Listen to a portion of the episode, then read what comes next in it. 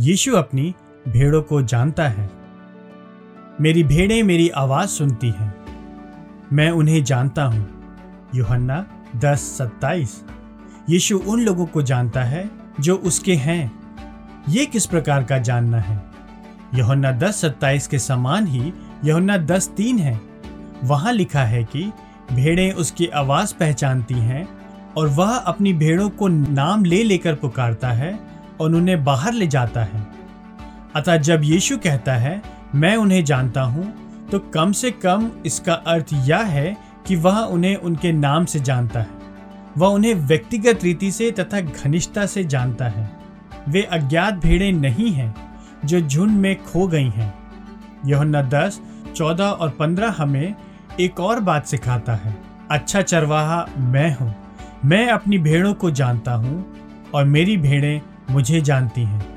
वैसे ही, जैसे पिता मुझे जानता है और मैं पिता को जानता हूँ। जिस रीति से यीशु स्वर्ग में अपने पिता को जानता है और जिस रीति से वह अपनी भेड़ों को जानता है, उन दोनों बातों में एक वास्तविक समानता है। यीशु स्वयं को अपने पिता में देखता है और इसी प्रकार वो स्वयं को अपने शिष्यों में भी देखता है। कुछ सीमा तक यीशु अपने शिष्यों में अपने चरित्र को देखता है। वह अपनी भेड़ों पर अपनी छाप को देखता है।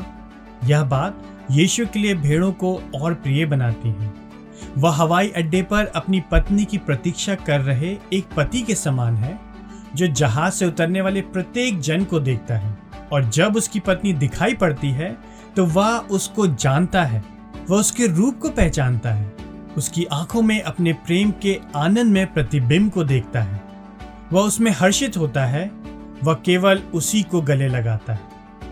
प्रेरित पौलुस इस प्रकार से इस बात को व्यक्त करता है, फिर भी परमेश्वर की पक्की नींव अटल रहती है, जिस पर यह छाप लगी है, परमेश्वर अपने लोगों को पहचानता है। दूसरा तिमिथिस दो उन्नीस।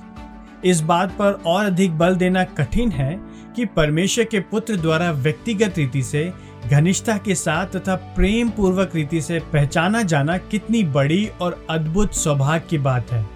यह उसकी सभी भेड़ों के लिए एक बहुमूल्य उपहार है और इसमें बड़ी गहरी, व्यक्तिगत सहभागिता और अनंत जीवन की प्रतिज्ञा पाई जाती है।